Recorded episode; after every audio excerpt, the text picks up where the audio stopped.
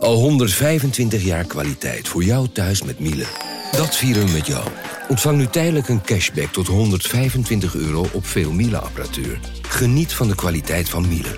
Voor perfect verzorgd wasgoed en kleding die veel langer mooi blijft. Voor een stralend schone vaat, even perfect als jouw diners. En een stofvrij thuis waarin echt hygiënisch schoon de standaard is. Check miele.nl voor alle feestelijke aanbiedingen.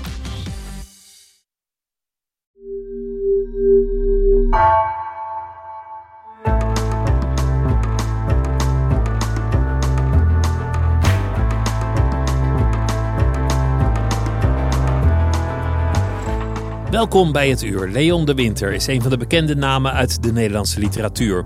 Zijn nieuwe boek heeft lang op zich laten wachten, maar het is er, het Lied van Europa, een vrolijke dystopie in de nabije toekomst van Nederland.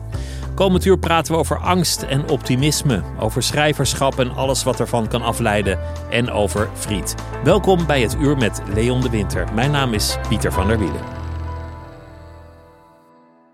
Leon, welkom. Leuk dat je er bent. Ja, het is, het is denk ik nog een beetje een vrolijke dag na de dag ervoor. Want je had gisteren je boekpresentatie. Ja. Het boek ligt nu uh, in de wereld. Het is gelanceerd. En, uh, en je hebt daarbij heel veel friet geserveerd. Twee grote projecten die bij elkaar kwamen. Ja. Hoe, hoeveel friet is er doorheen gegaan? Nou, behoorlijk wat kilo's.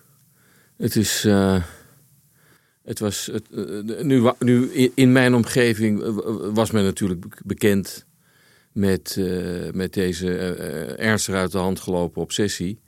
Uh, maar het was voor het eerst dat ik die, die, de mensen uit die normaal gescheiden werelden bij elkaar zag. De, de mensen van, van de friet?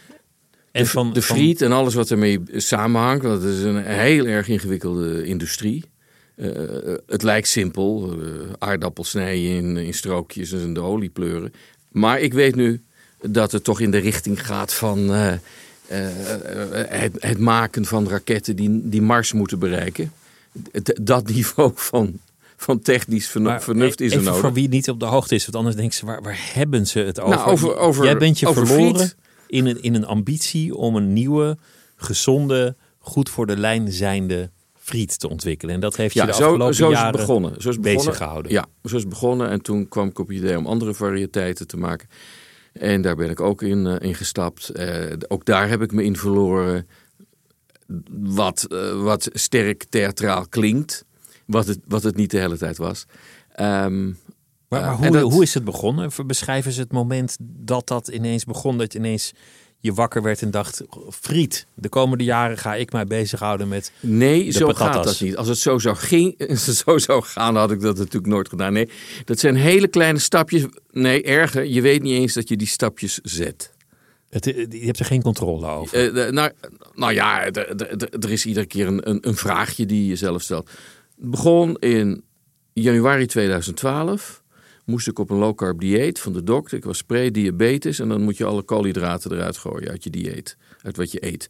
Want wij eten in ons soort werelden veel te veel koolhydraten. Uh, brood, pizza, friet. Uh, dat, dat is de basis van, ons, van, van, van het moderne fastfood dieet.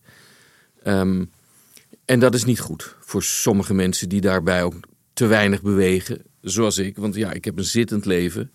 En ik ben geen sportfanaat. Ik kijk er ontzettend graag naar, maar zelf doe ik er niet graag aan. Althans, in die tijd niet, nu wel. Um, dus ik moest op een dieet. Heel veel dingen mocht ik niet. Ik was op dat moment in de Verenigde Staten, werkte aan mijn boek VSV.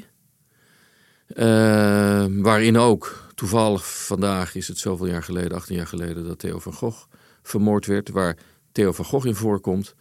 Um, en ik was daar aan het werk. Ik, moest op de dieet. Hield ik me aan vast. Ik keek om mij heen in Los Angeles, waar ik vele weken doorbracht. Appartementje gehuurd. En uh, ik dacht, maar niemand stoort zich hier aan low carb, wat dan ook. Ja, er zijn de fanaten, de, de, de, de, joggende vrouwen op het strand. Van die uh, 1, 2, 3 kinderen op de lagere school hebben. En die willen op gewicht blijven. Maar verder, uh, morbide overgewicht heet dat. Niemand, ja, en niemand wil ook op dieet. Niemand wil uh, gefrituurde broccoli. Dus je zegt ik ga op dieet en dan doe je dat drie dagen en dan val je terug en denk je nou dat is niet gelukt en dan ben je weer terug bij de, dan ben je weer terug bij de friet. En toen ik om me heen keek dacht ik, ja, je moet eigenlijk de koolhydraten uit de friet zien te halen. Is dat mogelijk? Dat is een belachelijke gedachte. Want je wil wel friet. Je wil wel zo'n strookje zetmeel met, met, met een knapperig buitenkantje. Een beetje vettig. Ook je vingers moeten vettig zijn. Nee, als je friet eet.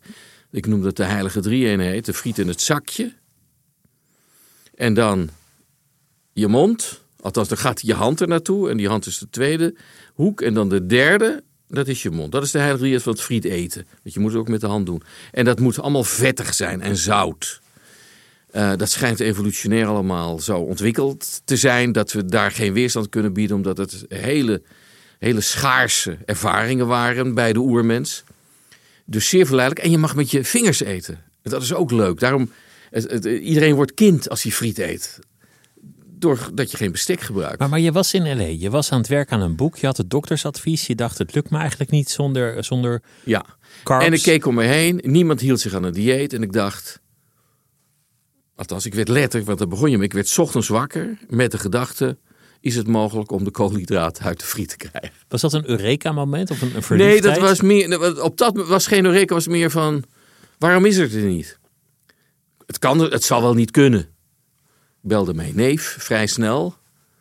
Uh, door tijdsverschil was dat mogelijk. En ik vertelde hem dit. Hij zei: Ja, daar zouden we toch eens in moeten denken. Waarom is er geen low carb friet?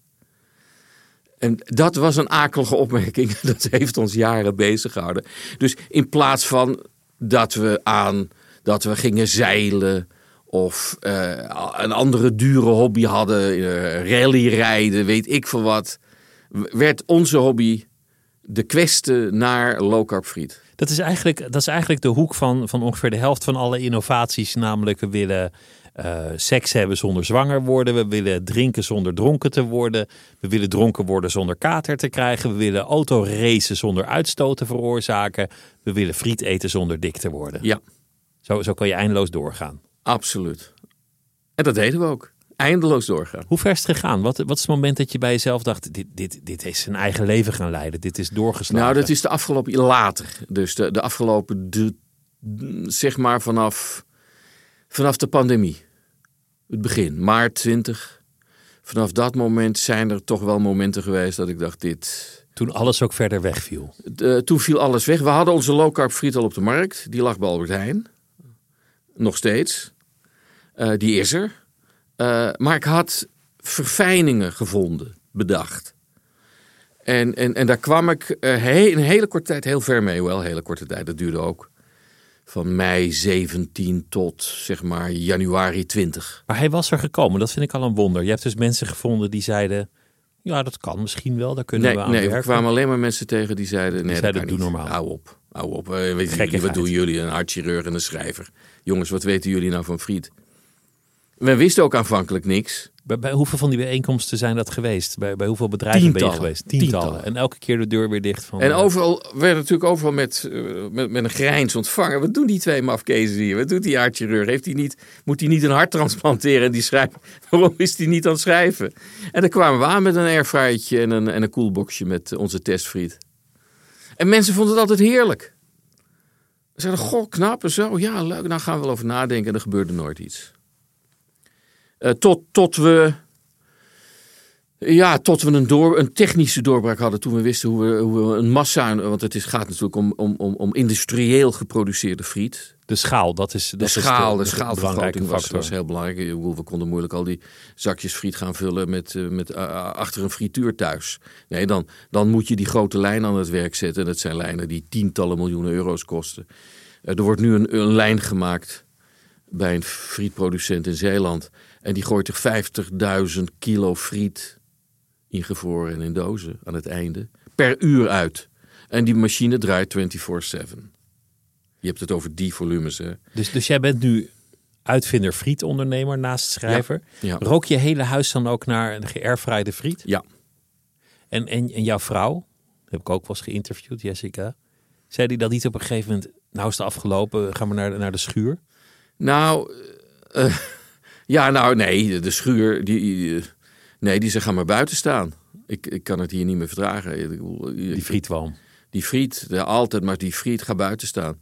Dus ik heb toen tijden doorgebracht onder een afdakje. Uh, naast de keuken. met mijn airfryers en een, uh, en een, en een gewoon standaard uh, oliefrituurtje van 39 euro van de blokker. En daar stond ik weer mijn, mijn ideeën over de ideale friet uit te denken. En maar proeven en hij moet beter, hij het moet beter, het is het nog niet. En, en ik had ook, er kwamen steeds meer eisen bij, want ik begon steeds meer te begrijpen van die markt, van die business. Uh, ik wist ook hoe groot die was inmiddels. Ik wist dat, dat, dat die wereld beheerst wordt door, door vijf, zes multinationals. En hoe kom je daar binnen? Wat moet je doen? En, uh, wie, en wie was ik nou? Ja, ik, was, ik vond mezelf toen ook al een frietrevolutionair. Um, maar dat, dat kostte toch wat moeite. Dat, dat boek waar je aan begonnen was, is dat er eigenlijk ooit gekomen? Het eerste boek, het eerste idee waarvoor je naar LA ging? Dat, dat is niet het boek wat ja, je dat, is, dat, dat boek verscheen nog in dat jaar. Oh, dat was, dat was de laatste ja, hand dat, dat was, boek? Nee, dat was VSV. En daarna heb ik nog uh, Geronimo geschreven. Schreef, uh, verscheen in 2015. En, ik heb ondertussen wel wat gedaan. Ik heb een televisieserie gemaakt voor de uh, streaming site van KPN. Brussel. Wat oh, ja. veel te weinig ja, mensen gezien. Wat, wat, wat, wat, ik, die ik zelf heel mooi vind. Dat is een, ja, dat die heb ik gezien. een- Die was mooi. En, uh, en we hadden natuurlijk in 2014 ook nog ons, ons theaterstuk Anne over Anne Frank. Dus ik, ik heb wel wat gedaan. En ik had het eerste deel van het boek geschreven. Jessica uh, refereerde eraan gisteravond bij de, bij de presentatie van de roman. Dat ik haar al de eerste 45.000 woorden in 2016 had laten lezen van het boek dat er nu is. Dus het heeft wel iets te lang geduurd, mag ik zeggen. Nee, nee ik achteraf dat maak je jezelf dan wijs natuurlijk. Nee, het is toch goed dat het zo lang gelegen heeft. Moet je, moet je dan denken om die tijd te rechtvaardigen. Want dan heeft het boek gerijpt, is toch beter Precies, geworden dan de ideeën die je had. exact die term, gerijpt. Je, je gaat terug naar de omgeving waar, waar je volgens mij ook bent opgegroeid. Waar je vader vandaan komt. De, ja, Den iets meer, iets meer naar het westen speelt het zich grotendeels af. Maar het, het, is, het is natuurlijk wel een streek die ik goed kende, omdat ik in Waalwijk, daar hebben we het over, het gebied tussen Den Bosch en Waalwijk en nog ietsje meer naar het westen, Sprankapelle. Uh, ik ben in Waalwijk naar school geweest. En, uh, dus dat, dat, en, en, ik heb al jaren de gedachte dat ik daar iets wilde doen. En uh, ik kende daar ook een vakantiepark van heel lang geleden. Um, en dat heb ik zo'n beetje gebruikt. Dat komt ook in het boek uh, terug. Het vakantiepark ja. speelt een vrij grote rol. Ja. Heel veel verhaallijnen zei het, zijn het. Die, die familie van jou in, in de omgeving daar, dat is, dat is eigenlijk wat je, wat je achteraf oneerbiedig lompenproletariaat zou noemen. Ja, dat, dat was het ook letterlijk. Zeker. Dat is, uh, of dat nou on, oneerbiedig is of niet, dat was het feitelijk. Het, uh, volstrekt aan de onderkant van de samenleving, straatarm. Uh, wel wel bij machten om te lezen. er was altijd wel een lagere school bij, of schoon ik dat niet weet van mijn, van mijn grootouders. Um, maar ja, dat soort dat, dat Joodse proletariaat dat, dat de eerste klappen kreeg ook in de, in de Tweede Wereldoorlog. Dat waren de mensen die. Uh, dat waren de, daaruit kwamen de eerste Joden die weggevoerd werden. Uh, en, en, en die, die, hadden geen connecties, verdwenen. die hadden geen middelen om, uh, om zichzelf veilig te stellen. waar, waar moest je onderduiken? Daar had je ook meestal geld voor nodig, want het moest betaald worden op de een of andere manier. dus die mensen gingen er als eerste aan.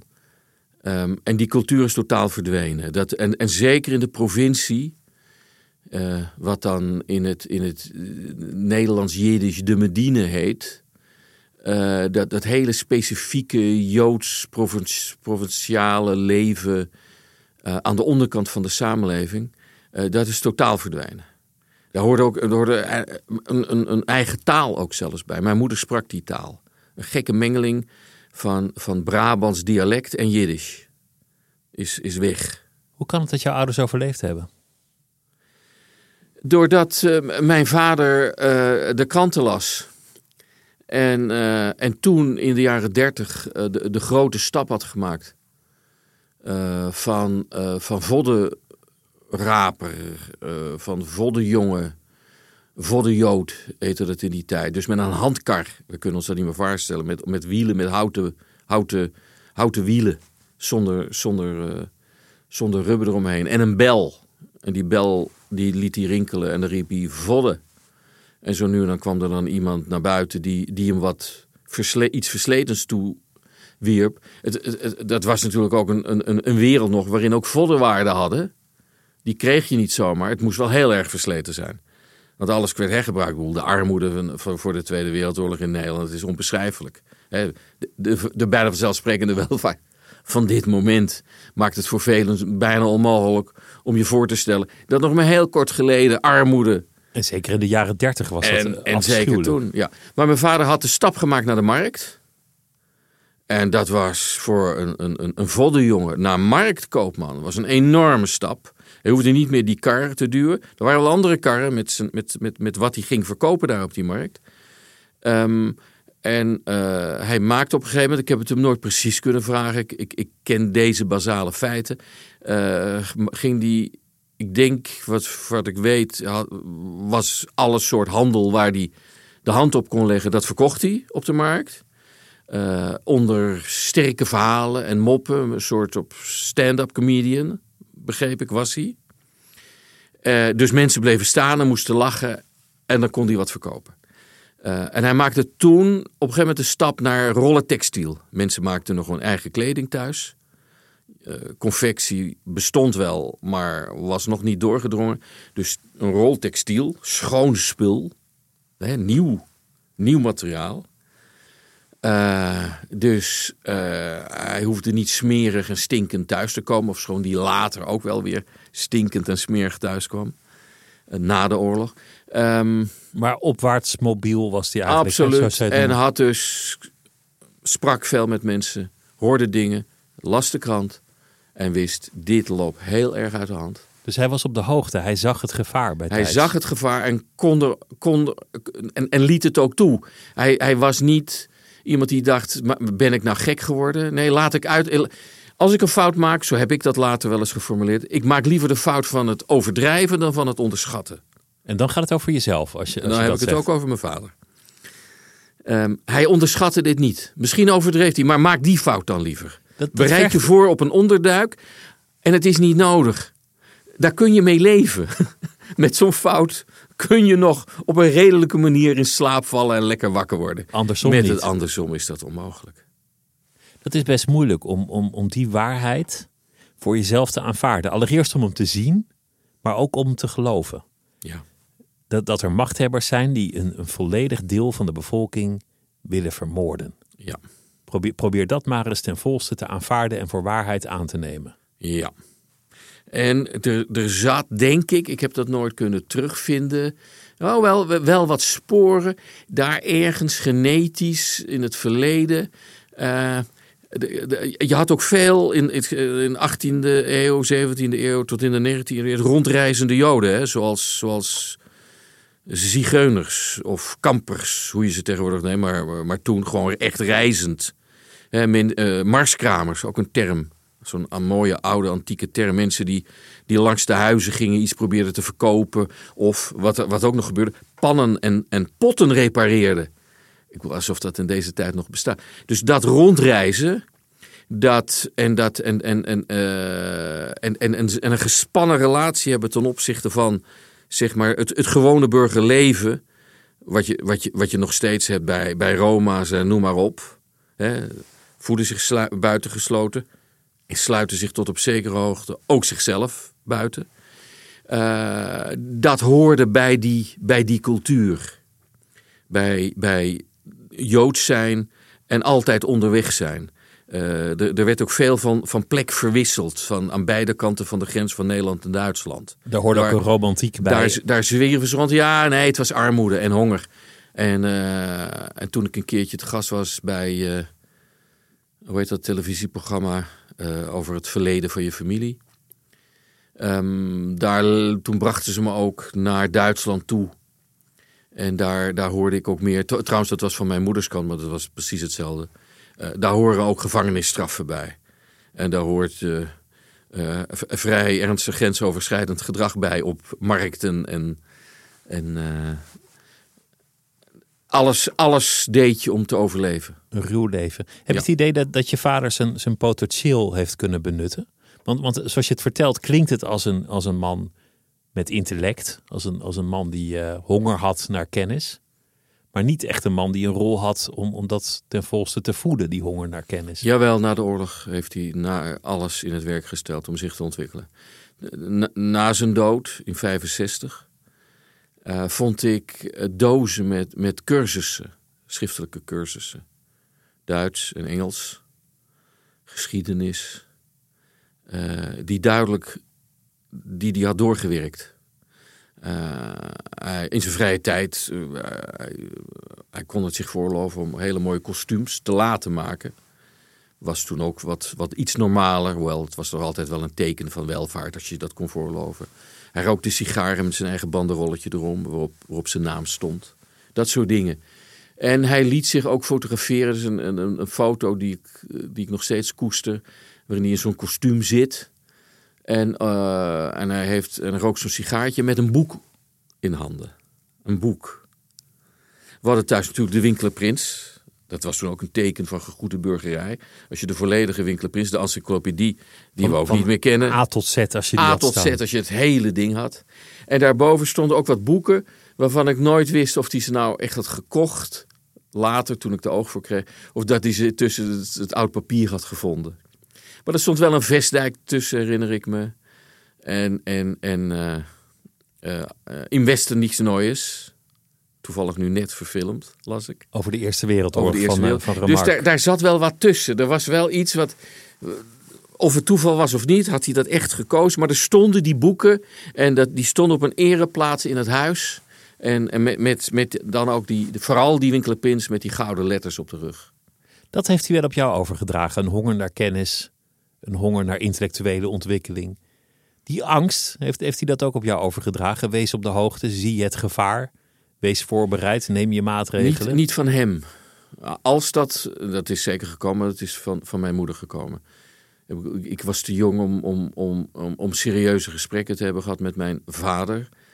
Eh, ik ging wel regelmatig met hem mee als hij ergens heen ging. Eh, maar dan zat ik gewoon naast hem en dat vond hij, dan hoefde hij niet alleen te rijden. Eh, op de eerste maandag van de maand reed hij van Den Bosch naar Amsterdam. En dan kwam hij daar bijeen met andere eh, de, de Joodse handelaren in oud ijzer en lompen en noem maar op. Die, die het ook, met wie ik het redelijk voor de, voor de wind ging, met die ook goed geboerd hadden. En die kwamen er bij elkaar, die gingen eten, die zaten te ouwe hoeren.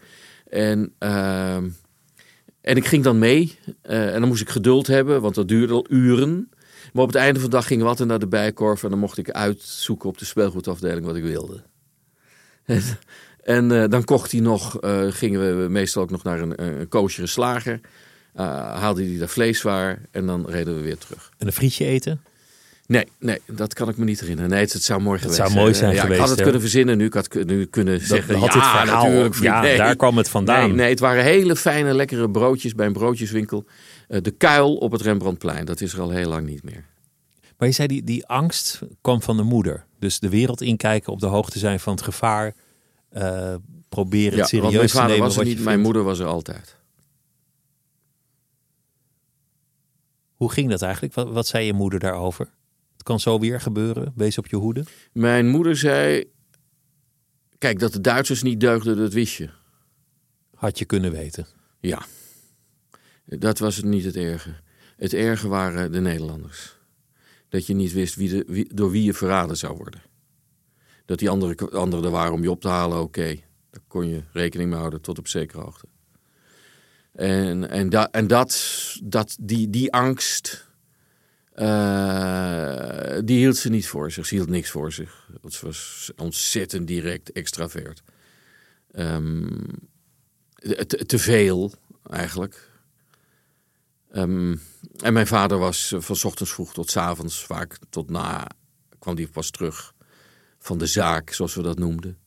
Die hallen met, met lompen en, en, en het erf met, eh, met het oude metaal. Eh, we, la- we lagen al vaak te slapen voordat hij thuis kwam. En, eh, dus, dus zij was het. Zij was het centrum. En, en, en haar herinneringen, haar, haar, het, het, het onvermogen. Nou ja, onvermogen, is ook wel weer een maf woord. De, de onmogelijkheid om, om, om te leven met, met wat ze had moeten verdragen. eh, dat, dat was eh, alledaagse stof. Eh, Ze had ook nooit afscheid kunnen nemen, want ze mocht geen afscheid nemen. Ze, moest, ze was Ze moesten opeens weg zijn bij het onderduiken. Had mijn vader haar verteld. Dus ze heeft niemand tegen niemand gezegd: Ik ga nu een tijdje weg. En ik zie jullie wel weer. Laten we even elkaar goed omhelzen. En heel veel kusjes doen. Dat kon niet. Uh, dus heeft nooit afscheid genomen. En, en dat kwam ook later in de dromen enorm terug. Dus die oorlog was alomtegenwoordig thuis? Dat mag je wel zeggen. Kijk je nu naar de wereld met angst? En ik vraag dit ook omdat dat je boek in, in zekere zin gaat over een angstscenario of een, of een dystopie over de nabije toekomst. Zo zou het zomaar ja, kunnen maar gaan. Het, is een, het, is een het is een verbeeldingsexercitie. Even, even los van of, het is de of, fantasie. Of daar, het, het is van enerzijds fantasie, anderzijds toch ook wel weer zorgelijk. Tegelijkertijd, en ik, ik uh, ben ik je hebt uh, elke ochtend nog steeds denk ik, ik ben er, ik, oh, ik word weer wakker. Wat is het ongelooflijk om in deze wereld wakker te mogen worden. Vandaag ga ik weer iets beleven wat ik me gisteren niet kon voorstellen. Ik zal zonder enige twijfel iets vinden vandaag dat ik gisteren nog niet wist. En iets moois zien en uh, iets moois lezen. Uh, dit, dus, dus dat, ja, dat, Die dat, zo kun je, zo kun je zijn, terwijl dat andere er ook is. Ik heb het boek met, met, enorme vrolijkheid gelezen. Terwijl ja. het, het, een ontzettend duistere toekomst schetst. Ja. Uh, ja, de vlam uh, schiet in de pan. De, de overheid grijpt totale controle over ons leven. Er is schaarste. Economisch komt het nooit meer goed. Klimaatverandering uh, ontwricht ons leven op allerlei manieren. Ga maar door. Toch, toch was het, ja, misschien ben ik gek, een vrolijk boek. Ik heb er plezier aan beleefd. Om, omdat het met, met enorme energie uh, en het, het was, ja, zoals je dat wel, wel eens hebt bij een, bij, bij een film. Zo, zo was dat in mijn hoofd. Waarin je helemaal door elkaar geslingerd wordt. Uh, maar waarin er toch een soort overdracht. Het klinkt heel abstract en meestal vind ik dat iets een verschrikkelijk woord. Energie wordt overgedragen. Ik heb met zo onwaarschijnlijk veel plezier aan dit boek gewerkt. Uh, het was zo'n bevrijding om weer een tijd lang me in mijn, in mijn eigen hoofd te bewegen en niet onderweg te zijn, hoe, hoe leuk dat ook is, met een, met een koelboxje en een airfryer. Um, en, en het was ook. Dus, dus om weer gewoon te schrijven, dat was eigenlijk de het, bevrijding. Het te schrijven, ja, maar ook, maar, maar, maar, daar, maar ook het, het componeren van, van zo'n van zo'n structuur. He, je, je hebt op een gegeven moment je, heb je, je, je, je karakters vastgelegd. Je, je weet wat je gaat vertellen. Ik maak hele mooie schema's die, die op zich kunstwerkjes zijn. Met heel veel klein gekrabbel met lijntjes en dingetjes. En dan wordt het te ingewikkeld. En dan schrijf ik het allemaal over en dan moet het weer helderder. Daar kan ik soms jaren zoet mee zijn. Dat is verrukkelijk werk. En, en dan moet je proberen te identificeren waar heb ik nog gaten, wat weet ik niet, kan ik dat opvullen. Want je hebt allemaal personages, verschillende tijden, verschillende verhaallijnen die elkaar ook weer kruisen, die elkaar ja, weer raken, ja, dus, die dus, teruggrijpen. Precies, dus dat zijn ingewikkelde bouwplannen. Maar ik, heb een, ik ben iemand die, een schrijver die een bouwplan nodig heeft en daar werk ik ook lang aan. Het schrijven op zich, althans de eerste versie, is een explosie van, van energie. Dat is, dan stort ik me in die karakters die ik helemaal heb uitgedacht. Ik heb van die karakters, die krijgen allemaal een cv'tje. Hè, met alle belangrijke data. Ik probeer me voor te stellen hoe, wat, waar. Ik steel dan ook uit de werkelijkheid natuurlijk van mensen die ik ken. En dan, maak ik, dan probeer ik dat ik die levens ken. Uh, en in relatie tot over welke wereld heb ik het eigenlijk. En, en, en, ken ik die wereld goed genoeg om het erover te kunnen schrijven? Uiteindelijk blijft daar een half procent van over van wat ik op een gegeven moment aan, aan materiaal op mijn, in mijn hoofd dus heb. je hebt een hele wereld en een tijd en een cultuur verzonnen ja. om ja. uiteindelijk te komen tot gewoon een scène. Ja, en als het boek dan er is, is al die kennis weg. Het lost meteen op, het blijft niet hangen. Anders had je echt tegenover een erudiet persoon gezeten nu, Pieter. Nee, alles verdwijnt. Ik heb, ik heb Uh, enkele jaar geleden, of vijf veel jaar geleden, heb ik een boek geschreven. De ruimte van Sokolov over een, uh, met als hoofdpersoon Sokolov, Sasha Sokolov, een Russische ruimtevaartingenieur. Ik wist alles van de Sovjet-raketbouw. Ik wist alles van Sovjet-raketten. En alles weer vergeten, alles is nu weg. En dan denk je, ja, dat is het ideaal van veel mensen, om alles te weten van de Sovjet-raketbouw natuurlijk.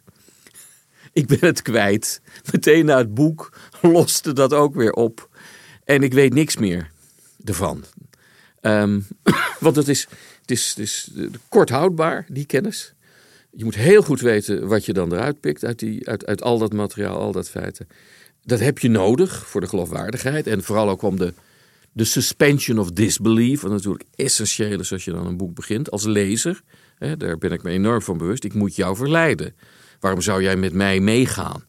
Je gaat mee als je denkt, nou, die heeft zijn huiswerk gedaan. Die weet wat hij het over heeft. Misschien, zou, misschien, is, dit, misschien is het waard genoeg om, om, het te, om mee te gaan en, en, en, het, en, en mee te beleven, open, me open te stellen voor die stem.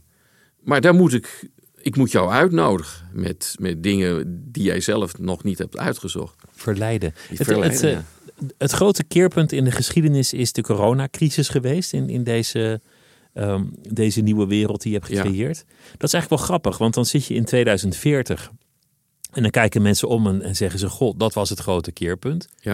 Je kan je natuurlijk ook heel goed voorstellen dat mensen in 2040 naar wat dan het equivalent is van andere tijden kijken en denken: Oh ja, dat was toen. Dat kan je Ja. niet meer voorstellen. Nou ja, er wordt, er wordt gezegd dat er meerdere pandemieën zijn geweest. Meerdere oorlogen nog. En, en dat dit de eerste keer was waarin, waarin de, de overheid zich op een, op een bepaalde manier manifesteerde.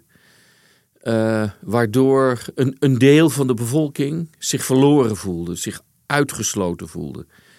Ehm, en en, en, en voor, de, voor dat, de, de hoofdpersonen in, in het boek, ehm, en, en ook de mensen die, eh, die zich op een gegeven moment overgeven aan, eh, aan rellen eh, en geweld, ehm, was, was dat, was dat een, een, een hele gruwelijke. Want, want er is ervaring. polarisatie opgetreden. Ja. De overheid die, die gaat steeds verder ingrijpen in de, de levens van de burgers. Ja, Voor de eigen bestwil. En nou ja, de economie is nooit meer goed gekomen. Al dat soort dingen.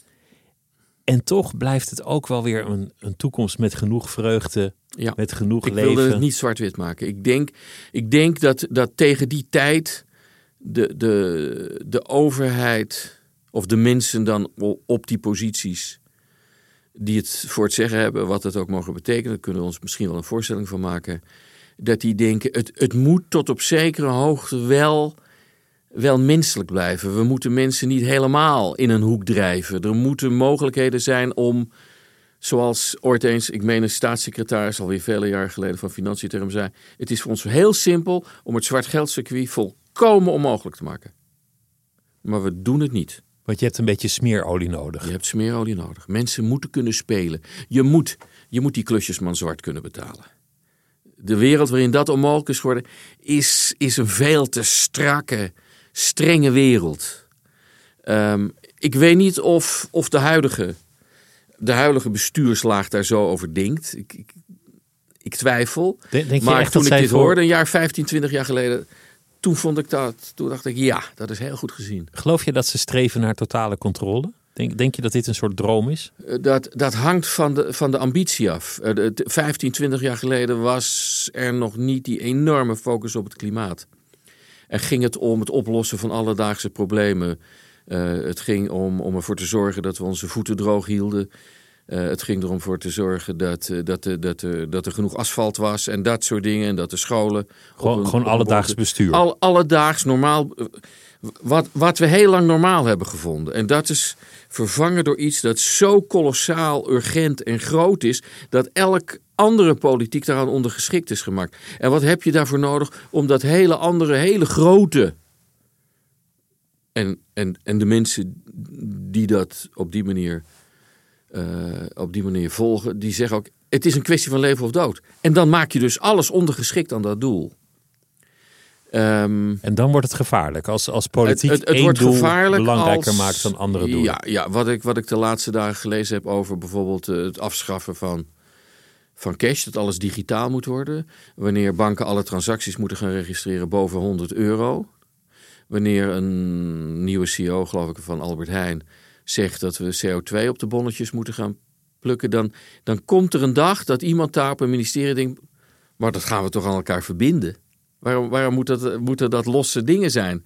Nee, er staat gewoon op dat bonnetje hoeveel CO2 en, en je krijgt een CO2-budget. Vanzelfsprekend. Want het gaat toch om het overleven van de wereld. En dan zeggen we gewoon, je krijgt zoveel CO2 per maand. En dan sta je in de derde week en dan zegt die, dat beeldschermpje bij die, bij die, bij die self-service kassa bij de supermarkt. Die zegt, ja sorry, uw budget voor deze maand is op. Probeer iets te kopen waarvoor geen CO2 is. Dit, maar, dit maar dat geldt voor alles. Boek. En dat zit allemaal in het boek. Ben, en, ben jij, en dat had ik jaren geleden al bedacht. Ben jij complotdenker eigenlijk? Nee, niet op die manier. Het, ik, ik, ik geloof, niet in niet een dat soort complotten... weinige- Nee, nee het, zijn, het zijn ontwikkelingen die los van elkaar... Kijk, als ik op de hele dag tussen mensen verkeer... eh, die zeggen, weet je wel dat, dat wij bestuurd worden door reptielen? Ze, kunnen zich vermommen, want het komen van outer space en aliens. En die kunnen de gedaante van mensen aannemen.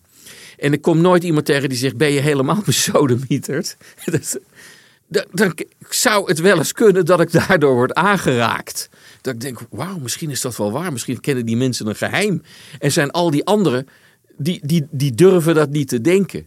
Ik denk dus dat het om bubbels gaat. Het gaat niet om samenzweringen die in Davos worden gesmeed. Nee, daar, je komt mensen tegen die ook zo zijn zoals jij. En het zijn allemaal mensen, die allemaal intelligent met carrières. En die zeggen allemaal, eh, we moeten die CO2 op die bonnetjes zetten bij Albert Heijn. Of die zeggen, het kan zo niet doorgaan. Er is zoveel zwart geld, er is zoveel crimineel geld. Willen we die georganiseerde misdaad bestrijden? Moeten we nu eenmaal alle transacties gaan vastleggen? En alles wat je uitgeeft boven de 100 euro, cash, is verdacht. Dus niet een complot, maar gewoon een soort obsessie. Je, je zei net, dat vond ik wel interessant, dat je zoveel plezier had om weer te schrijven. En zo blij was dat je even niet met friet hoefde te leuren. Maar nou las ik dat je ook weer bezig was met een ambitie voor het grootste pretpark van Nederland. Eh, het, het is eigenlijk om de haverklap. Je, je schrijft ook nog columns, dan ben je ook weer met, met allerlei dingen bezig. Terwijl je uiteindelijk zegt, het liefste ben ik gewoon schrijver. Dat is wat ik het allerliefste doe.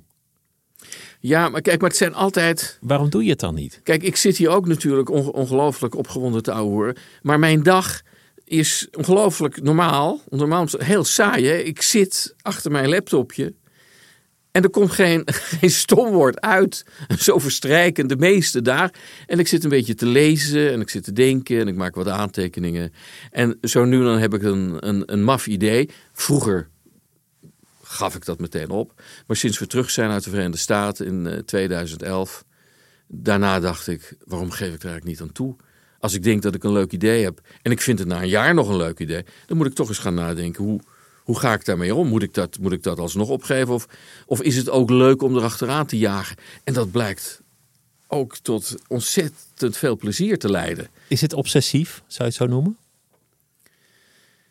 Ehm, n- nee, want ik kan, ik, ik kan me, ik, ik- kijk, ik kan het ook gewoon allemaal naast me. Ik, ik heb gelukkig het, ik heb, ik heb weinig talenten, maar talent, ik heb wel een enorm talent om er heel goed te kunnen ontspannen. En eh, lekker onderuit naar een serie te gaan zitten kijken. Maar, En- maar dat van die friet klonk vrij obsessief. ja, dat klinkt omdat ik het natuurlijk ook, ook ik, ik, je ik- vertelt het ook ik leuk. vertel het op die manier. Het wordt dan groter dan de werkelijkheid. Tegelijkertijd ja, zijn er toch momenten dat je dan een paar weken met iets bezig bent. En eh, dat ziet er wel obsessief uit, ja. Dat valt ook niet eh, te, te ontkennen. Het is wel eens gezegd door deze en of gene in je omgeving, dit wordt obsessief. Ja, ik, eh, ik, ik ben getrouwd met een persoon die dat wel eens gezegd heeft, ja. Is het moeilijk met jouw samenleven? Ehm, ik, ik liet even twee seconden vallen. Nee, ja, ik kan me dat niet voorstellen. Ik, ik kan me niet Is, is voorstellen. het wel eens bij je teruggekomen dat het moeilijk is met je samen te leven? Nee, nee, als je. eh, eh, want zoals ik zeg, de hele dag ben ik stil. Je hebt geen last van me. Start naar een laptop. Ik sta naar een laptop of ik heb iets in de hand, een boek of een krant of een tijdschrift. En er gebeurt verder niks. Maar het kan dan wel gebeuren dat als je een dag bent weg geweest, eh, thuis komt en dat ik dan tegen je zeg: Ik heb een waanzinnig nieuw ding gevonden voor dat pretpark. Dat maakt het helemaal rond. En ik ben, ik denk dat het een van de allerbeste gedachten, ideeën zijn van deze eeuw. Dat zeg ik met een glimlach. Maar eh, ik vind het dan ook wel een ongelooflijk goed. Ik moet er ook een beetje om lachen. Dat je dan, dat dan ineens dat in dat hoofdpostvat van het grootste pretpark en ik ben de man die het moet gaan doen. Het is ontzettend leuk om met die dingen te spelen. Ehm, maar tegenwoordig ga ik er ook mee naar buiten. In de zin van, ik probeer dan, als ik denk, dit is echt iets bijzonders. En ik wil het je straks best wel vertellen als de microfoons uit zijn. Want dan zeg jij het is ook, nu een beetje geheim. Je wilt het niet is met, geheim, nee, eh, ik ga het niet bekendmaken. Nee, alleen mensen bij, die moeten ook een NDA tekenen. Want het is het, natuurlijk is is dat een het- NDA, een non-disclosure agreement. Ja. Oh ja. En, eh, en, en dan, dan leg ik het voor. Ik heb het op papier. Ehm, en dan, eh, dan, deel- dan, dan kunnen anderen in de vreugde delen. Is het ook, ook zo met meningen, met, met opinies? Als je, als je, want je, je schrijft veel columns en dan ben je met de actualiteit bezig. Verlies je je dan ook in een gedachte? Nee, kwestie? nee dat, dat kan niet. Het, het is zodanig gestructureerd. Ik kan me erin niet verliezen. Eh, vaak wel is zo'n column, de eerste versie is twee keer zo lang. En dan ga ik indikken. En dan moet hij een bepaalde kant uit. En dat, en dat gebeurt bij dat korter en steeds helderder maken. En dan krijg je dus een stuk dat, dat, er, dat er echt wel ligt als een, als een rotsblok. Hè? Dat, waarmee je, waar je ontzettend pijn aan kunt doen. Ehm, zo is dat meestal. En, eh, Waar, waar jij jezelf ontzettend pijn aan kan doen. ja, zeker. Ja, omdat, om, kijk, maar, en, en, maar het En in gebeurt welke vaak. zin dan? Dat je, dat, je, dat je spijt hebt? Of dat je nee, denkt, ik heb geen spijt. Maar ik weet wel dat het een, eh, een, nogal een zwaar ding is. Ehm, maar ik plaats zo'n zo'n column vaak Maar een zwaar ding in de zin van dat het veel effect heeft. dat en hij, dat hij heel condens geworden is. Hè? Dat het een soort mokerslag is ja, geworden. Ja, ja, dat krijg je. Ja. Dat, dat, dat, alle, al het lucht, alle lucht en alle nuance heb ik eruit geslagen in de loop van twee, drie dagen. Eh, ook om te laten passen in die, in die 800 woorden. En dan heb ik ook het gevoel, ben ik wel helder genoeg, moet het niet nog duidelijker. En ik plaats die columns tussen de andere columns die er verschijnen. En, eh, eh, ofschoon het misschien een illusie is om te denken dat, dat mensen ook het, het volledige landschap overzien. Ik wel. En als iemand dan A zegt, zeg ik dan... Ik weet het niet zeker, volgens mij kan, is B ook, dus ik zit die B er gewoon naast. En eh, ik, ik geef je een voorbeeld. Afgelopen zaterdag zaten wij ook tegenover elkaar... eh, bij de, bij de het Nieuwsweekend heet dat programma. En dat eh, s ochtends vroeg begon Laila Frank. Jonge vrouw die alles weet van Amerika. En die had het daar over de midterms en over de, dat ze zich zorgen maakte dat zoveel republikeinse ontkenners van de uitslag van 2020 kandidaat waren nu voor, de, voor het Huis en, eh, en de Senaat. En ze wel, er zat niks in dat niet waar was. Dat, was. dat klopte allemaal. Er zitten een hoop mensen die zeggen: ja, die uitslag die is gemanipuleerd in 2020. De verkiezingen zijn gestolen en die mensen die, zijn die gestolen. streven en, en een hoop de mensen van die dat vinden, die, die doen nu mee. Die kunnen gekozen worden. Wat ze weglaten is dat ze ongeveer de hele democratische partij dat over de verkiezingen van 2016 zegt. Dus als ik dat lees of hoor, dan denk ik, is helemaal waar. Maar dat andere is ook waar. Maar- maar zo kan Laat dat nou zien. niet weg. Laat dat nou niet weg, want het hoort bij het verschijnsel van Amerika op dit moment. Dit, dit tekent de tweedeling. En je kunt je dan niet recht van, oh wat is dat erg dat die ontkenners er zijn, die er zijn. Maar het is net zo erg als Hillary het op de dag van vandaag zegt, dat die hele verkiezing van 2016 gestolen is. En dat Trump een illegitimate, een illegaal, il- niet, niet legale president was. En El Gore bleef eh, na 2000 ook zeggen dat Bush Dat het ook niet junior. Ja, de dus dat, is, had gestolen. dat gebeurt bij elke verkiezing. En nu ook, en het is altijd geweest, maak het dan ietsje breder, dan neem je iets meer afstand. Maar omdat dan in deze, met deze materie één kant wordt belicht, belicht ik die andere kant. En daar word ik dan mee vereenzelvigd. Dan, wo- word jij gezien als een Trump-aanhanger die de theorie aanhangt. Ja. Het, het staat er ook niet altijd even genuanceerd in je column. Dat kan ook niet. Alle lucht is eruit geslagen.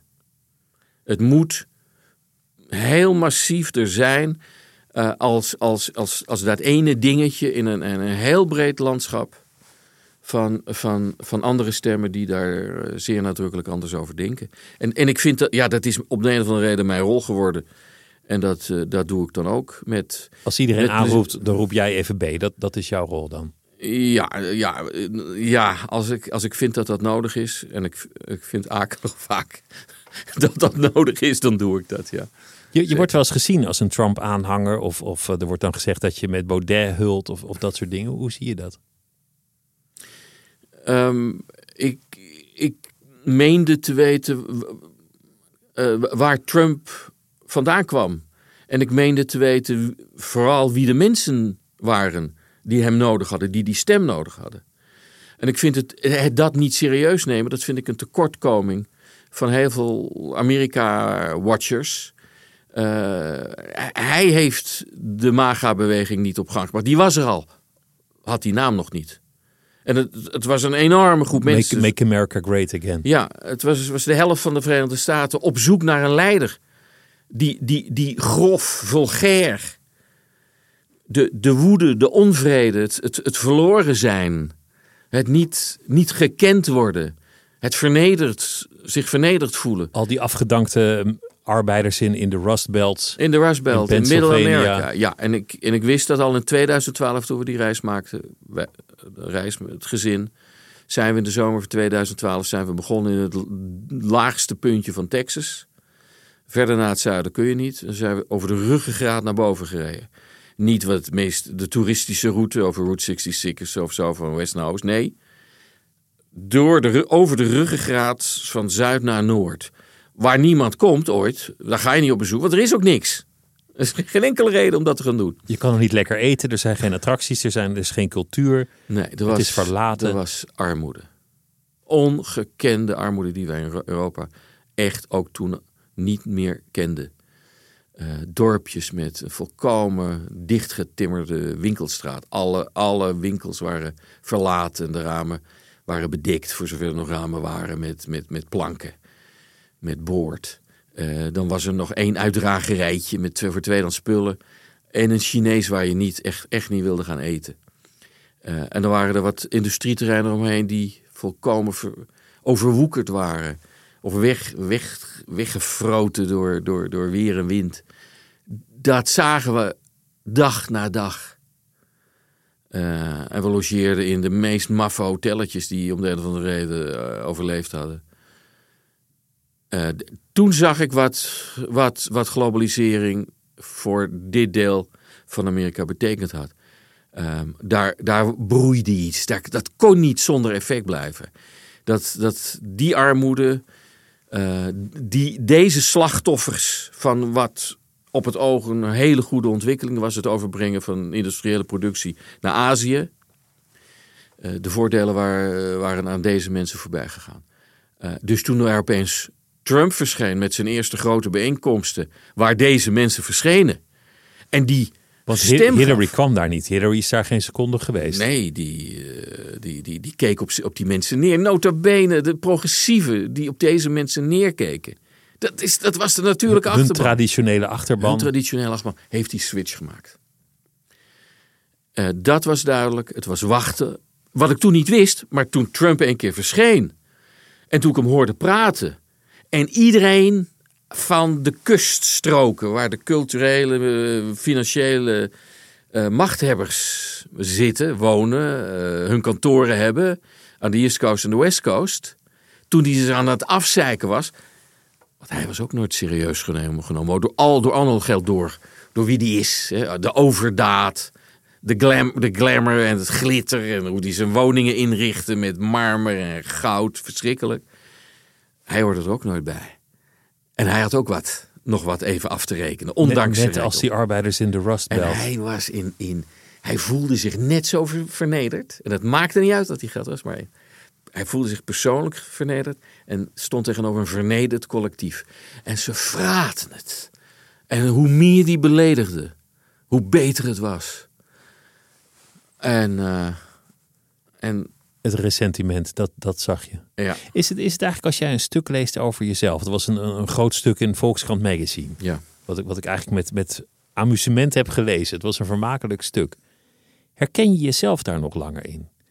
Als Nee, je het leest, nee. denk je, dit gaat over mij. Ja, dit ben ik. Zo nee, ben nee, ik ik dus. las dat en ik zei tegen Yes, Yes, als ik zo ben, ik wil deze man niet zijn die ik daar Je net las het met een die- zekere afschuw. Het portret dat gemaakt was van, van- dat nou ja, ging niet kijk, over jou. het is net eh, zoals dit gesprek, maar dan drieënhalf uur lang had ik gevoerd met twee uitstekende journalisten van, van de Volkskrant. En daar haalden ze alle highlights uit. Alle, alle wat, wat, wat, wat opgetilde momenten. En ik strooide er lustig mee.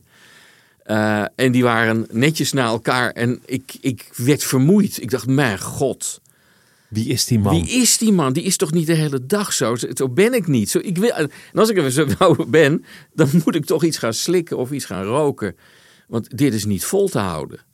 Dus dat is wat het eerste wat ik tegen Jessica zei. Ik wil die man niet zijn. En volgens mij ben ik hem ook niet. Ben ik zo? Soms wel, zei ze.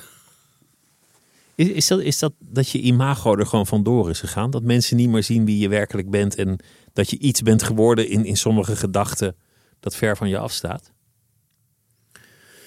Um, ja, als je zo lang rondloopt als ik, gebeurt dat wel. Zeker als je, als je dan ook in.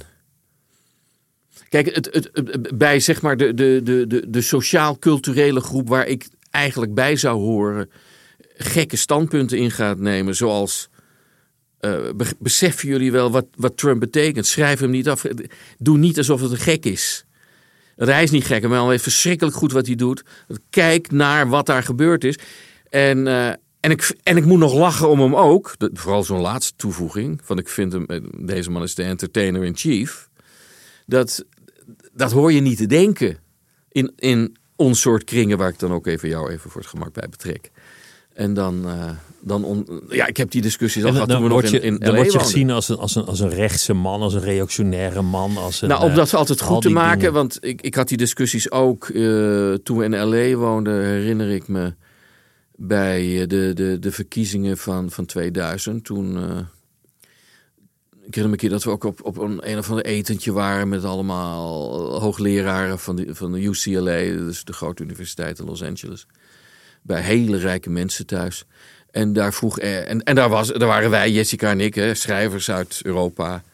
Dus, uh, dus uh, iets exotisch. En een van die hoogleraar vroeg aan mij: hoe denk je over de verkiezingen op dit moment? Wie, wie, is jouw meest, wie vind jij de meest interessante figuur? En toen zei ik: Nou ja, Sarah Palin natuurlijk. Dat is de meest interessante figuur. En dat viel voor echt alsof ik een handgranaat dat hoorde je niet te zeggen. Dat hoorde je niet te zeggen. Dus het viel stil. En, en, en die, die hoogleraar zei maar, wat ben jij voor iemand? Yes viel toen in en die zei, ja, je moet weten, hij is natuurlijk eigenlijk een anarchist. Oh, je bent een anarchist. En toen had het een etiket, een, een, een harteerbaar etiket gekregen. Dat, was, dat, ik, dat was beter dan een reactionair. Dat was beter dan een reactionair. Maar waar gaat het in je leven over? Wie is de man die je wel wil zijn? En hoe, hoe wil je eigenlijk wel herinnerd worden? Wat, wat is eigenlijk de kern? Want je zei, ik vind schrijven het leukste, maar er zijn zoveel dingen die ervan afleiden die je ook. Ik ben een verhalenverteller. Ik heb, ik heb, ik, uh, zoals ik nu hier zit, of wat prettiger is natuurlijk, omdat je veel preciezer kunt zijn en jezelf veel sneller kunt corrigeren op papier. Maar de, dat is wat mijn, wat mijn ding is. En, en ik maak, ik, ik, kijk, al die tijd met die friet dingen dacht ik ook de hele tijd, en nog steeds, en ik ga het ook doen op een dag dit is ook een boek. Hier zit een boek in. Het grote frietboek. Ik, het grote frietboek. Ik moet gewoon ook dit doen alsof het research is voor en nog te schrijven boek. Als, alles, als niks lukt, is het ook een fantastisch boek om te lezen. Hoe een schrijver meegenomen wordt en ergens in terecht komt in een wereld die veel te groot voor hem is. Waarin hij rondloopt met ambities en beelden die volkomen onrealistisch zijn. En dat is ook leuk. Het is nog veel leuker als het zou lukken. En dat, dat, dat boek zou ik veel liever willen schrijven. Met een schrijver die nog daar met al die dingen, nog, nog ook in die vreemde wereld verder komt. Ik heb ontzettend veel leuke dingen meegemaakt. Veel geleerd, veel gezien. Maar verhalen dus, maar dat was, het ging, wel, dacht ik altijd, dat perspectief moet ik niet verliezen. Het kan een boek worden, misschien het moet een boek worden. Uiteindelijk is het schrijven het belangrijkste in jouw leven. Nee, dat is mijn gezin, dat is mijn vrouw en dat zijn mijn kinderen. En daarna komt het schrijven. Ja. Dat, dan leidt er toch wel veel van af. Voor als het schrijven het belangrijkste is, dan, dan is nee, zeven jaar toch... Nee, ik ben veel thuis en ik, en ik, uh, ik, spreek, ik praat heel veel, als dat kan en als ze opneemt, met, met mijn vrouw. Uh, heel veel met de kinderen. Iedereen is heel nabij, heel dichtbij. En dat is een, een grote verrukking om, om, om zo op die manier te mogen bestaan. En tegelijkertijd kan ik in mijn hoofd uh, reizen naar, naar Syrië en Tunesië en naar 2040 en naar, naar het verleden en uh, pretparken uitdenken. En uh, het, is een, het is een perfecte balans. Ik kan het je aanraden, Pieter. Weet, weet je wat ik ook grappig vond? Dat iemand in de toekomst, dan, dan is er helemaal geen kip meer verkrijgbaar. En die eet dan nepkip. En die zegt op een zeker punt, nepkip, nepkip bleek veel lekkerder dan echte kip. Ja. En, en dat is natuurlijk hetzelfde als de ervaring van koolhydraatarme friet. Die misschien wel lekkerder blijkt dan, dan de oude friet. Ja. Maar dat je, dat je een soort van doemscenario in de toekomst neemt. En eigenlijk wordt het beter. Ja, kijk, het, het, het, het, het, het, la- het laatste deel van het boek, deel 2, eh, eh, is gezien vanuit het perspectief van een vrouw. Die het eigenlijk wel oké vindt zo. Ze is helemaal niet in opstand. Alles, alles loopt netjes, alles is goed georganiseerd. Waarom zou ze zeiken? En De, ze de heeft, lucht is schoon, de nepkip De is lucht lekker. is schoon en, eh, en, en, en, en, en, en de alternatieven zijn goed. En geen vrijheid. Nou ja, ach, wat moet je met die vrijheid doen? Er is genoeg vrijheid. Als je echt serieus met elkaar wilt praten en hele nare dingen over de overheid wil opmerken. Ook de overheid weet dat iedereen heeft een huis ergens een hoek zonder, zonder afluistermicrofoons, zonder camera's. En dat laten ze ook toe, want je moet die uitlaatklep hebben. Ja, waarom ook niet, denkt die vrouw. Het is best zo. Ehm, ik, ik denk niet zo, maar goed, het hele boek is, is, is een projectie, is een exercitie in mij, in mij voorstellen. En ik op laatst, ik, eh, want ik ben natuurlijk niet, niet klaar met mijn friethandel, eh, want ik ben nu bezig met, eh, met allerlei snacks om die te verbeteren. Ik heb laatst, kreeg ik vegetarische kibbeling aangeboden om te proeven. Nou ja, er was geen verschil met echte kibbeling. Ja, was dat lekker? Het was haar gewoon heel erg goed. Het was knap. Maar jij bent nu met snacks bezig. Een, vegetarische, eh, wat is het, de berenlul?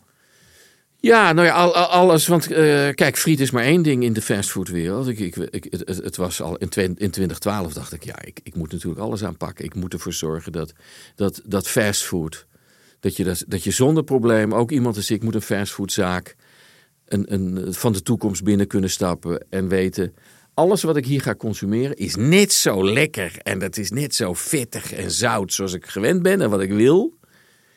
En toch is een groot deel van de, van de negatieve aspecten ervan is weg. En iemand heeft ervoor gezorgd, daar staan ze niet bij stil. En dat was het concept, het eerste concept wat ik had. Eh, dat heette de Rocket Science Kitchen. Rocket science wordt vaak negatief bedoeld. Het is geen rocket science. Nee, dit is rocket science waar ik me mee bezig ga. Gezonde, veganistische, nou ja, ga maar door, klimaatvriendelijke, Eh, alles vetarme, Ja, ja, koolhydraatarme snacks. ja. Het was er genoeg om met je te praten. Dank je wel dat je langs wilde komen. Graag. de winter. Ik wens je heel veel eh, plezier en heel veel eh, succes. En ben benieuwd wanneer ik de snacks kan proeven. Dank je wel. Dankjewel. Dit was het uur. En volgende week dan zijn we er weer. En het uur werd gemaakt door Else van Driel, Anouk van Kampen en Mira Zeehandelaar. Chef van de audioredactie is Anne Moraal. Tot volgende week.